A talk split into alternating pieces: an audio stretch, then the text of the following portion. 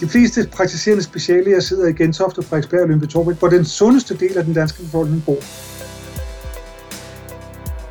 Det er sådan, at mennesker med kort uddannelse de får dårligere behandling end dem med lang uddannelse.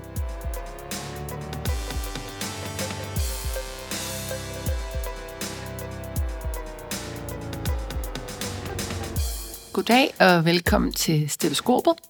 Mit navn er Alberte, og jeg sidder i studiet i dag her sammen med mine to medstetoskopører. Mit navn er Stephanie, og i dag så er vores tredje stetoskopør helt ny. Det er faktisk hendes første episode. Ja, og jeg glæder mig. Øh, mit navn det er Marie.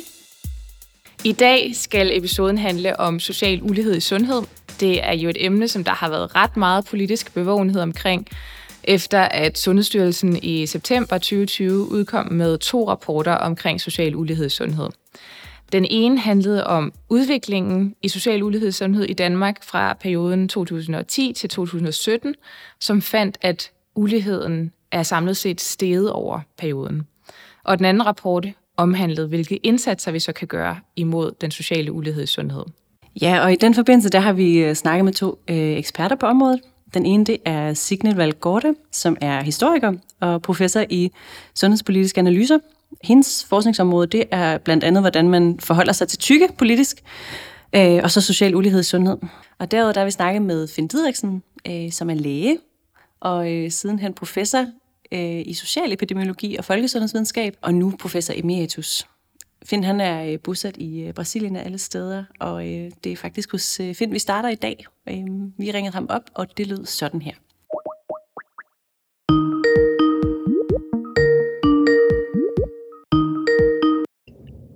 Hej, hej. Goddag, Finn. Goddag, goddag. Dejligt, at du havde tid til at snakke med os. I dag skal vi jo snakke om social ulighed i sundhed, og det, som vi gerne vil tale med dig om, det er først og fremmest, hvad social ulighed i sundhed egentlig er. Og dernæst så vil vi gerne høre, hvordan det kan være, at den sociale ulighed i Danmark er steget igennem den her periode, som de finder i Sundhedsstyrelsens rapport. Og så vil vi så også rigtig gerne høre dig om, hvad vi egentlig kan gøre for ligesom at, at bekæmpe den sociale ulighed i sundhed. Men først, så synes vi, det kunne være super rart, hvis du kunne definere social ulighed i sundhed for os. Ja, altså sådan helt basalt, så handler det om, at der findes en statistisk association mellem menneskers sociale position i samfundet og så deres helbred. Og det handler både om, at der er en, en øh, ulighed i risikoen at blive syg, men der er også en ulighed i konsekvenserne af at være syg. Og øh, det sidste ikke mindst er jo der, hvor sundhedsvæsenet øh, kan spille en rolle. Det andet kan vi også delvist, men der er det andre politikområder, områder, som er nok så vigtige.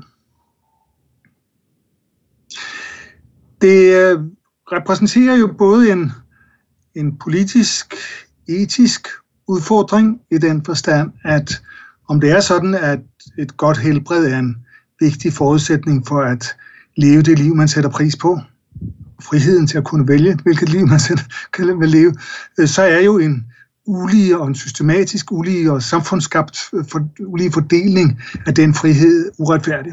Men det er jo også sådan, at det har repræsenteret en del interessante videnskabelige udfordringer, fordi at det jo overraskende nok er sådan, at selv de meget lige nordiske velfærdsstater har øh, en stor øh, ulighed. Øh, og det er jo lidt overraskende i den forstand, at når man ser på, hvad WHO og senere mange forskellige ekspertgrupper, inklusive Michael Marmot, har, har foreslået, så er det jo ting, som i høj grad allerede er gjort i de nordiske velfærdsstater. Altså, vi har jo mange, langt hen ad vejen øh, fundet mange af de løsninger, som jo nu foreslås, som er vigtige. Og de er sikkert vigtige i lande som USA og England og Brasilien. Men det er bare ikke nok, og i Danmark har vi åbenbart haft øh, øh, problemer, som, som i hvert fald ikke vi ikke har fundet øh, løsningsspor, eller i hvert fald øh, ikke har, har implementeret de løsninger, vi tror, der kunne findes. Så Finn Didriksen, han forklarer her social ulighed i sundhed med, at der er en sammenhæng mellem et individs sociale position i samfundet og individets risiko for at blive syg, men også de konsekvenser, som man ofte mærker af sygdom. Social position det kan jo måles på mange forskellige måder. I den rapport, jeg tidligere nævnte fra Sundhedsstyrelsen, som udkom sidste år, der måles socialpositionen i form af individers uddannelsesniveau, og der finder rapporten altså, at individer med korte uddannelser er mere tilbøjelige for at få diverse sygdomme, og også i forhold til at mærke konsekvenserne af de her sygdomme i højere grad. Ja, og Signe Valgårde og Finn Didriksen har begge læst de her to rapporter fra Sundhedsstyrelsen, og da vi snakkede med dem, der bad vi dem om at kommentere på, hvorfor den her sociale ulighed i sundhed, den er problematisk. Ja, og for det første kan man sige, at den ulighed, som øh, den store ulighed, den er ikke blandt de helt gamle, og når vi bliver 80 og 90 så alligevel skal dø. Den store ulighed, og det der bidrager mest til uligheden i middellevetid, det er jo dødeligheden i 50 60 års alderen. Det er ligesom for tidligt, må man sige. Øh, det andet er, øh, at det er uretfærdigt, fordi at et ulige helbred skaber en ulighed i friheden til at vælge det liv, med og leve det liv, man sætter pris på. Det er vel det, som har, i mange lande har været opfattet som den, den, øh, det politiske øh, problem så er det måske også et klinisk problem i den forstand, at mange af os, der arbejder i sundhedsvæsenet, kan godt se, at den hjælp, vi kan tilbyde mennesker, som, som har tydelige sociale årsager til og konsekvenser af sin sygdom, og derfor også ofte lider af multimorbiditet osv. Den hjælp, vi, vi kan give med det, i det danske sundhedsvæsen, er ikke rigtig god nok. Det fungerer helt klart ikke godt nok. Vi kan også se det i statistikken på den måde, at at, øh, at for eksempel overlevelsen i kræft er jo stor, og den er blevet, altså den er faktisk dobbelt så stor nu, end hvad den var for 20 år siden. Altså overlevelsen er forbedret enormt, men selv i absolute tal, så er uligheden dobbelt så stor, som den var i, i, i 90'erne. Så at, øh, at på den måde, så, så er det jo en vigtig udfordring, både klinisk og politisk. Jeg mener, at det er uretfærdigt, fordi det er noget, man kan gøre noget ved hvis man siger, at alle mennesker er lige, altså jeg tror ikke på et samfund, hvor alle mennesker tjener lige mange penge, og altså, der vil altid være forskelle i de forudsætninger og de vilkår, vi har.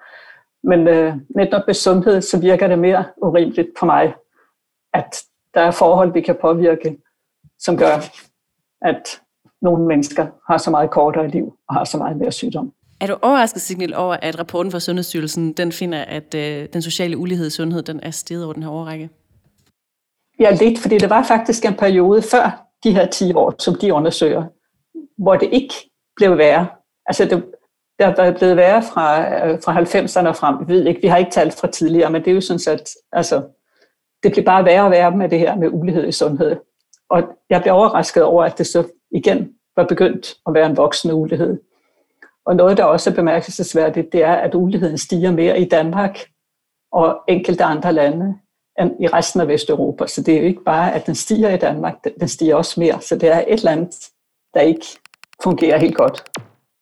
Vi blev nysgerrige på, hvorfor den her sammenhæng viser sig. Altså sammenhængen mellem individets uddannelsesniveau og risikoen for at blive ramt af sygdom, og også risikoen for at mærke konsekvenserne af sygdom hårdere end andre. Og det spurgte vi finde nærmere ind til. Det, det handler om, at vældig mange af de årsager, vi har til mange forskellige sygdomme og forskellige årsager, de tenderer at være skævt socialt fordelt. Og det gør de jo altså fordi, at, at der er mekanismer i samfundet, som tenderer at både øh, altså hele tiden at diskriminere, om jeg så må sige, mennesker med, med kort uddannelse. De, øh, og de, som kommer af forældre til, eller børn til forældre med kort uddannelse, de både har mere vanskeligheder i skolen, dermed også ofte forlader skolen i utid. Når de vel så afsluttet sin skole, så, så får de ofte et farligere arbejdsmiljø, deres risiko for at blive arbejdsløse er højere. Dermed bliver også deres sundhedsadfærd øh, dårligere, og vi har, en, vi har jo en, en øh, tobaks- og tobaksindustri og alkoholindustri, som i mange år allerede fra begyndelsen i 80'erne målrettede sin øh, markedsføring til for eksempel kortuddannede kvinder, sådan som tobaksindustrien valgte at gøre allerede i, i 80'erne. Ikke? Det er simpelthen sådan, at der er rigtig, rigtig mange faktorer, som trækker i samme retning. Nogle af dem er desuden sådan, at de forstærker hinanden. De interagerer, og øh, så vi ved for eksempel, at, at at den, den, den, det, det unge menneske, som, som øh, har haft vanskeligheder i skolen, øh, og som har, en, som har forladt skolen for tidligt og sådan her, når de begynder at drikke, så er den medicinske og psykiatriske effekt af at drikke for meget alkohol er meget større. Så selvom vi i dag ikke har nogle store sociale forskelle i alkoholforbrug, det er lidt, men ikke det store, så er der kæmpe store forskelle i forekomsten af alkoholskaderne. Øhm, så der er både en ulighed i, hvor meget man eksponeres for forskellige ting, men også en ulighed i, hvor sårbar man er for effekten af forskellige ting. Det synes, så er det, og det synes jeg måske var en af de overraskende ting i, i uh, Sundhedsstyrelsens øh, uh, ene rapport der, det er jo, at, at, at, uh, at uh, uligheden i tilbagevenden til arbejde er uh, så stor. Altså den er virkelig stor. Ikke? Den er meget, meget større end uligheden i, i dødelighed efter med en given sygdom.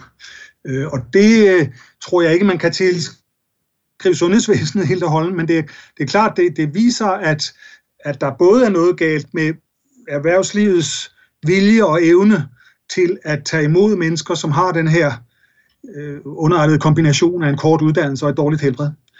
Men også, at vi formentlig i sundhedsvæsenet, når det gælder de, de lange rehabiliteringsforløb og vores samarbejde med socialsektoren, at det ikke fungerer rigtig godt. Det, det vidste vi jo godt, men, men her er de hårde data på, hvor tydeligt, hvor, hvor, hvor galt det er. Så Finn Dideriksen, han forklarer altså, at social ulighed i sundhed i høj grad er en tværsektoriel problemstilling. Med vores sundhedsfaglige baggrund, der ønskede vi at øh, stille skarp på, hvilken rolle sundhedsvæsenet egentlig spiller i forhold til den sociale ulighed i sundhed, så det spurgte vi Signal Valgård ind til. Selv i sundhedsvæsenet er det også en ulighed. Det er sådan, at mennesker med kort uddannelse, de får dårligere behandling end dem med lang uddannelse øh, de får ikke øh, startet deres kræftudredning lige så hurtigt som dem med lang uddannelse, og på mange måder bliver de, får de ikke den helt så god behandling som dem med lang uddannelse. Og der er sikkert mange forklaringer, blandt andet at også med lang uddannelse er bedre til at stille krav. Men der er i hvert fald en forskel der. Og der kunne sundhedsvæsenet selvfølgelig gøre noget for at sikre, at sørge for, at mennesker med kort uddannelse får ekstra opmærksomhed, så man ikke risikerer at behandle dem ringere, end man behandler andre. Så der er helt klart potentiale for forbedringer. Om ikke andet, så er det uretfærdigt, at folk med korte uddannelse og dårligere sundhed får en ringere behandling i sundhedsvæsenet. Der er den geografiske ulighed, der gør, at det er meget sværere at komme til sundhedsvæsenet, hvis man bor på landet, og især hvis man bor på nogle øer, men altså, eller hvis man bor i en stor by med dårlige, øh, dårlig kommunikation. Altså, det er noget virkelig afgørende for, om man bruger sundhedsvæsenet eller ej. Det er den afstand, man har til sundhedsvæsenet. Men så handler det jo selvfølgelig også om, at man føler sig tryg ved det, og så er det for nogen nogle sproglige barriere. For nogen handler det om, at man ikke er god til dansk, for andre handler det om, at altså fordi man har et andet modersmål oprindeligt. For andre kan det jo handle om, at man er dårlig til at kommunikere med sundhedsvæsenet. Så der, jeg tror nok, at folk, nogle mennesker oplever, at det kan være svært at være i kontakt med sundhedsvæsenet. Med hensyn til almindelige læger, der bruger stort set alle grupper øh, dem lige meget men det er jo heller ikke helt rimeligt, for dem med kort uddannelse, de har jo så mere sygelighed. Men når det drejer sig om praktiserende speciallæger, der bruger folk med lang uddannelse og høje indtægter, det bruger de meget mere end folk med kort uddannelse. Og det er jo helt ud af proportion, kan man sige. Vi har jo særligt også her i de seneste år set en stigende tendens til centralisering og specialisering af det danske sundhedsvæsen. Og øh, vi spurgte Finn Didriksen ind til, hvorvidt de faktorer kunne have en betydning i forhold til den stigende sociale ulighed i sundhed. Nej, men det er altså, først og fremmest er det jo vigtigt øh, at påpege, at den fantastiske forbedring af overlevelsen, vi har fået i kræft, og jo i endnu højere grad i hjertekarsygdom, det er jo et resultat af specialisering og centralisering af det danske sundhedsvæsen. Altså det skal man ikke glemme. Men det, det er det vigtige. Men der er altså også indikationer på, at det har skabt ulighed. Og det har jo delvist noget at gøre med, med, øh, med afstanden. Så man sige, at et lang afstand er jo et større problem for den, den kortuddannede og den med små indkomster. Men det har også at gøre med det her multisygdomsproblemet. øh, problemet. Fordi specialiseringen har jo gjort det sværere at være en multisyg patient. Man skal knokle rundt med forskellige modtagelser og, og, afdelinger ikke, og læger og så videre, øh, fordi de hver især har blevet fået et smallere og smallere område at ansvare for. Og der er det jo kun de almindelige praktiserende læger, som virkelig kan være den, som kan balancere behandlingen af flere forskellige sygdomme med mange forskellige lægemidler og bivirkninger osv., som også kan være tårholder og støtte patienten i at finde ud af, hvem er det nu, jeg skal til for det her og til for det her osv. Det er i det hele taget sådan, at kombinationen af psykiske og somatiske lidelser er meget skævt socialt fordelt. Det mest ekstreme tilfælde af komorbiditet, som ikke håndteres godt i Danmark, er jo, at ja, det har I sikkert set, at middellevetiden for psykiatriens patienter er jo 12-15 år kortere end for den almindelige befolkning. Og det er et udtryk for, og de dør jo i somatiske sygdomme. Ikke? Det betyder, at psykiatriens patienter ikke bliver, deres forløbet af deres somatiske sygdomme bliver ikke håndteret ordentligt. De bliver ikke diagnostiseret tidligt, og de får ikke den behandling, som er effektiv. De dør i infektionssygdomme, og så sådan noget, som vi jo godt ved, hvordan, ja, for de fleste af dem, hvordan vi skal behandle. Så det er jo også et andet eksempel på, at multimorbiditeten øh, ikke øh, fungerer. Og det er ikke kun, når det gælder svært syge og handicappede skizofrene, men det er også folk med, med depression og så, som har en meget højere dødelighed i somatiske sygdomme. Sammen med vores to eksperter har vi nu fået kortlagt, hvad social ulighed i sundhed vil sige, øh, og hvilke problematikker det giver i vores samfund, hvilke strukturer, der spiller en rolle. Der er noget at gøre. Vi har allerede været en lille smule inde på det, men det er det, vi skal snuse en lille smule mere til nu. Lad os starte med vores sundhedsminister, Magnus Heunicke. Han har, ligesom Finn Didriksen og Signal Valgorda, forholdt sig til de her rapporter fra 2020 fra Sundhedsstyrelsen, som kortlagde den sociale ulighed i sundhed i Danmark. Han er kommet med et konkret forslag, som er flere sundhedsplejerske besøg hos forældre, som har det sværest med at være gode forældre. Det vil være en målrettet og effektiv indsats, siger han. Vi spurgte Signe Valgårda, om det her konkrete tiltag vil være nok for at komme den sociale ulighed i sundhed til livs. Øh, nej.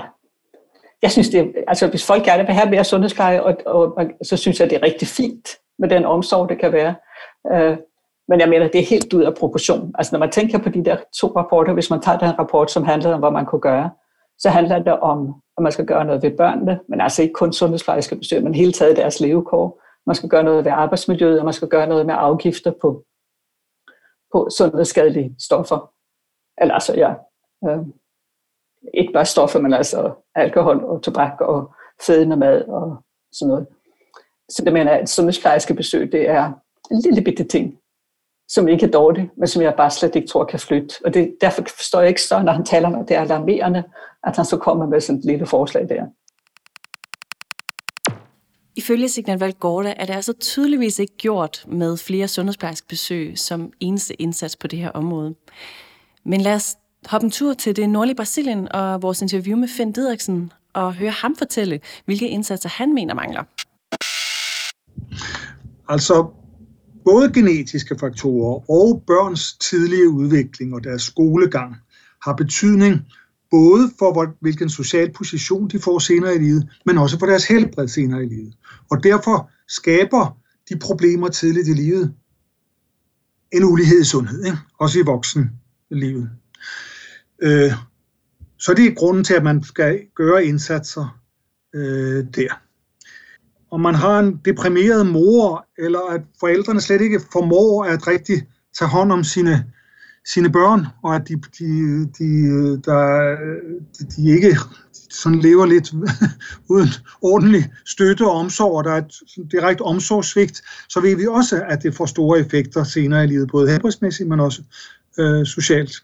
Og det betyder, at øh, svangeromsorgen og, og øh, møderhjælpen og, og det kommunale indsats, altså hjemme sygeplejerskerne osv., har en opgave virkelig at se til at hjælpe de familier, som er socialt udsatte og som ikke rigtig, øh, hvor deres børn ikke rigtig øh, bliver, får den omsorg, de behøver. Find, i vores research til programmet har vi læst en artikel i Altinget om ulighed i sundhed fra oktober 2020, som du har skrevet sammen med praktiserende læge Måns Vestergaard. Her nævner du øh, flere konkrete strukturelle tiltag, som du mener vil være effektive i forhold til at modarbejde den stigende sociale ulighed i sundhed i Danmark. Øhm, jeg kunne egentlig rigtig godt tænke mig at spørge ind til nogle af de tiltag, som du nævner. Øh, du nævner nemlig blandt andet, øhm, at der skal være øh, bedre monitorering af resultater. Vil du ikke knytte lidt, lidt ord til det? Ja, altså vores, vores sundhedsvæsen er enormt velreguleret. Sundhedsstyrelsen har opstillet normer for, hvor det præcis, hvordan vi skal diagnostisere og behandle øh, diabetes, ikke? og cancersygdomme findes der kræftpakker på, eksakt hvordan det skal gå til, det er enormt. Og om et, et sygehus eller en praktiserende læge ikke følger normerne, så bliver der slået ned på det, ikke? det bliver monitoreret og slået ned på det. Men der er to områder, hvor vi ikke monitorerer, og hvor vi ikke slår ned på noget. Det er forebyggelse og rehabilitering. Og det er interessant nok lige de to områder, hvor uligheden er størst. I kunne se i rapporterne, at der er en kæmpe stor ulighed i, hvor meget man deltager i forebyggende cancerscreeninger, hvor meget man deltager i en fuld børnevaccination. Ikke? Øh, og der er altså også enormt ulighed i resultatet af rehabiliteringen, selvom det ikke er nu alt sammen sundhedsvæsenets skyld. Ikke? Men det er, jeg synes, det er påfaldende, at de to områder, som Altså, kommunerne har jo ansvar for forebyggelsen og rehabiliteringen i stor udstrækning, men øh, den er meget lidt reguleret. Kommunerne har en enorm frihed til at gøre, som de vil, og den er meget lidt monitoreret. Slet ikke på samme måde som det, det kliniske medicinske øh, arbejde er. Der er en oplagt ting at gøre noget ved. Ikke? Altså, det der er jo ikke raketvidenskab, vel, og hvordan man skal, hvordan man skal blive bedre på at monitorere og, og få kvaliteten hævet i de der områder. Det er der altså ikke. Det er, det er fordi, at der er blevet, vi har, og mange lande, andre lande har jo lignende problem, at dette med at få socialsektoren og sundhedsvæsenet for eksempel til at fungere godt er meget, meget svært. Øh, rehabiliteringsarbejdet i forhold til arbejdsmarkedet, for kommunernes rehabiliteringsarbejde, er jo ekstremt reguleret i mindste detalje om eksakt, og hvordan og hvorledes, og hvordan man kan tage pengene fra folk, om ikke de gør præcis på en bestemt måde. Sådan er det jo slet ikke i sundhedsvæsenet. Og derfor har sundhedsvæsenet øh, svært ved at, og socialsektoren svært ved, og jobcentrene har svært ved at samarbejde med hinanden, fordi de arbejder under så ekstremt forskellige forudsætninger. Jeg tager lige fat i det her, du nævner med forebyggelse, Finn, fordi øh, det fører egentlig meget fint videre til mit næste spørgsmål, som omhandler afgifter. Øh, og her tænker jeg på af, altså afgifter på fødevarer eller cigaretter, usunde ting generelt. Øh, fordi det er jo ofte noget, som kommer på banen, når vi debatterer den generelle sundhed hos danskerne. Kan du ikke kommentere på, hvordan afgifter kan spille en rolle i forhold til social ulighed i sundhed? Altså at, altså man kan sige, at vældig mange kost, omkostningseffektanalyser har vist, at reguleringer, det vil sige både ændringer i priser og afgifter, men også begrænsninger i markedsføring og i sponsorering og i tilgængelighed til de usunde ting, som man siger, det er det mest omkostningseffektive, vi, vi kan gøre. Men det er også sådan, og det, sådan er det jo ikke altid med de omkostningseffektive indsatser, at det vil også vil mindske øh, uligheden. Det er der mange eksperimenter, så må sige, som har vist, at dem, som har små indkomster, har, er mere følsomme for priser. Det er jo ikke raketvidenskab, vel, at folk med små indkomster er mere prisfølsomme.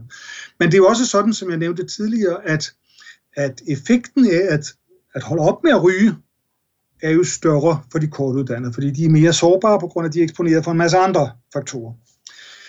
Og regner man på det her, hvilket Cancerinstituttet i Lyon har gjort, og vi har omsat det til, til danske øh, tal, så kan man se, at okay, om vi nu, nu koster en pakke cigaretter 50 kroner, om der nu vi hævede den til 100 kroner, som den koster i mange andre lande, så ville det jo rigtigt nok øh, betyde, at, at øh, det vil betyde, at færre røg, men, men eftersom der er jo flere, der ryger, blandt dem, som er, er øh, øh, kortuddannede har små indkomster, så vil jo altså der, den andel af deres indkomster, som de bruger på rygning, jo stige. Beregningerne er cirka, at det skulle stige fra, at de brugte tidligere 4 procent af sin indkomst, til de bruger næsten 5 procent. Så det er ikke nogen kæmpe forskel. Men når vi regner sammen, hvor meget helbredseffekten ville blive, på grund af, at de her at de jo er mere følsomme både for priserne, men også er mere følsomme for helbredseffekten af at holde op, øh, så vil altså helbredseffekten i, i termer af redde leveår være cirka 10 gange så stort for det, de 20 procent fattige som de 20 procent rige. Så det er naturligvis en balance mellem, og sundhedsministeren har jo meget peget på det her med, at der er mange af de mennesker, som har sværest ved at holde op med at ryge, er dem, som har de korteste indkomster, de små, mindste indkomster. Og det er jo rigtigt. Men man skal altså også tænke på, at det er dem, som ville få de største helbredseffekter forbedringer, om, om man faktisk gjorde den her indsats. Så det er en balance her mellem en let stigning i uligheden i indkomster og en stor mindskning af uligheden i helbred. Så man skal, det er et politisk øh, valg, det kan vi ikke, øh, men man kan bare konstatere, at alt vi ved, og alle de beregninger, der er gjort, og det her er jo noget, der er blevet forsket rigtig meget på, øh, taler for, at det er sådan. Nu har vi snakket meget om de politiske strukturelle tiltag, der kan gøre en forskel på den lange bane. Hvilke her og nu tiltag er der? Øh, er der noget, den praktiserende læge kan gøre lige nu fra, øh, fra sin egen stol? Der er jo, altså i forhold til, til hvordan man organiserer sit lægehus eller sit sundhedshus, øh, sit så lokalt, ikke? så er der vel ingen tvivl om, at jamen, og som læge, bare dette at, at vælge at etablere sig i et socialt udsat boligområde, eller i Nordland, eller på Lolland, det er jo et bidrag. Ikke? At også arbejde på en måde, så at man tager ikke kun patientansvar, men også områdesansvar. At man ser til, at der, hvor jeg bor, i den kommune eller det, den bydel, der prøver vi at se til, at ingen diabetikere, selvom de bliver præmeret og ikke gider komme til kontrollerne og ikke dukker op på aftalt tider osv., at de ikke bliver glemt bort. At man prøver at være både opsøgende og fastholdende i sit arbejde. Det er også vigtigt at prøve at være at øve sin sociale intelligens, om jeg så må sige, den forstand, at selvom vi jo godt ved som læger, at vi ikke kan gøre noget ved de sociale årsager til og konsekvenser af patientens sygdom, så bare dette at se dem, se dem og prøve også at respektere og se de kompetencer, som findes i, i nærområdet, hos socialsendelsen og andre steder, og se til, at mennesker får den hjælp, der faktisk findes. Vi er ikke gode som lærer til at respektere andre discipliners kompetence, om jeg så må sige, på det. Men det er synes også sådan, at vi lidt øh, har det jo med, at ja, I kender det her citatet, at, at, øh, at øh, har man bare en hammer, så tror man, at alting er søm. Ikke? Altså, om man, så, sige. så at man, og om man ikke, om nu problemet, patienten har et problem med en skrue, så er man, tenderer man ikke at se det, vel, fordi man ikke har skruetrækkeren. Men der er der jo andre, der har. Og det skal man kende til, og man skal støtte patienten i at også at være tovholder i det forløb, som kræver, at man også inddrager andre, først og fremmest fra socialsektoren, men naturligvis også andre specialiteter. Og sådan.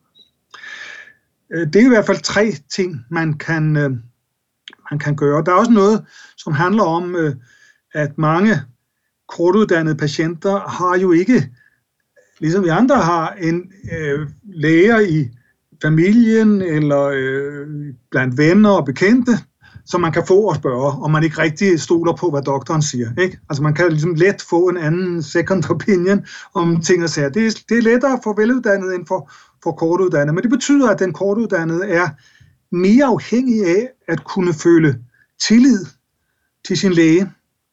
Og det, den tillid bygges jo kun op gennem et nogenlunde god kontinuitet i læge-patient-forholdet, men også det, der, at man giver sig tid til at, at lytte.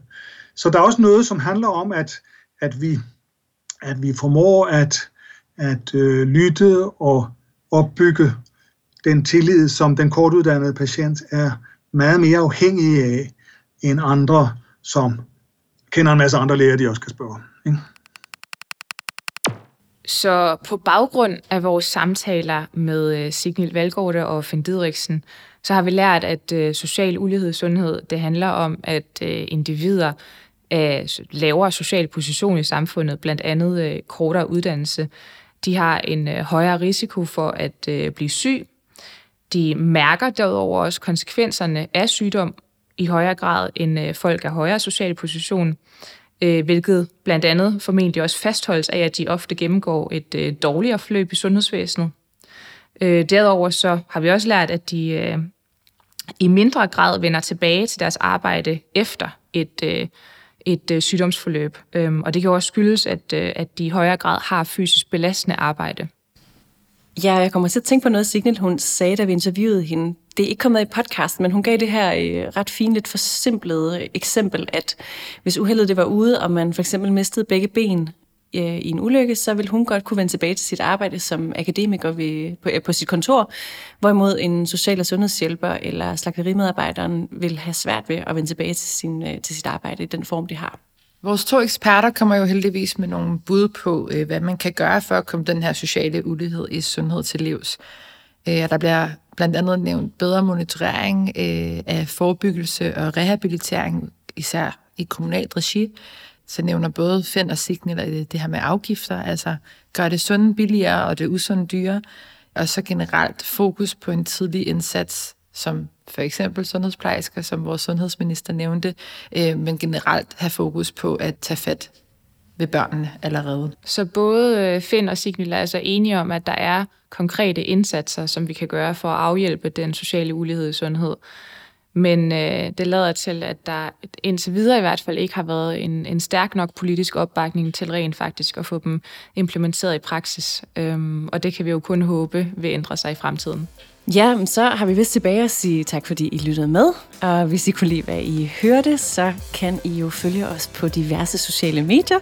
Vi nævner i flæng her, at vi har en Instagram-profil, LinkedIn, Twitter, Facebook, og man kan også gå ind på stetoskopet.nu. Ha' en god dag.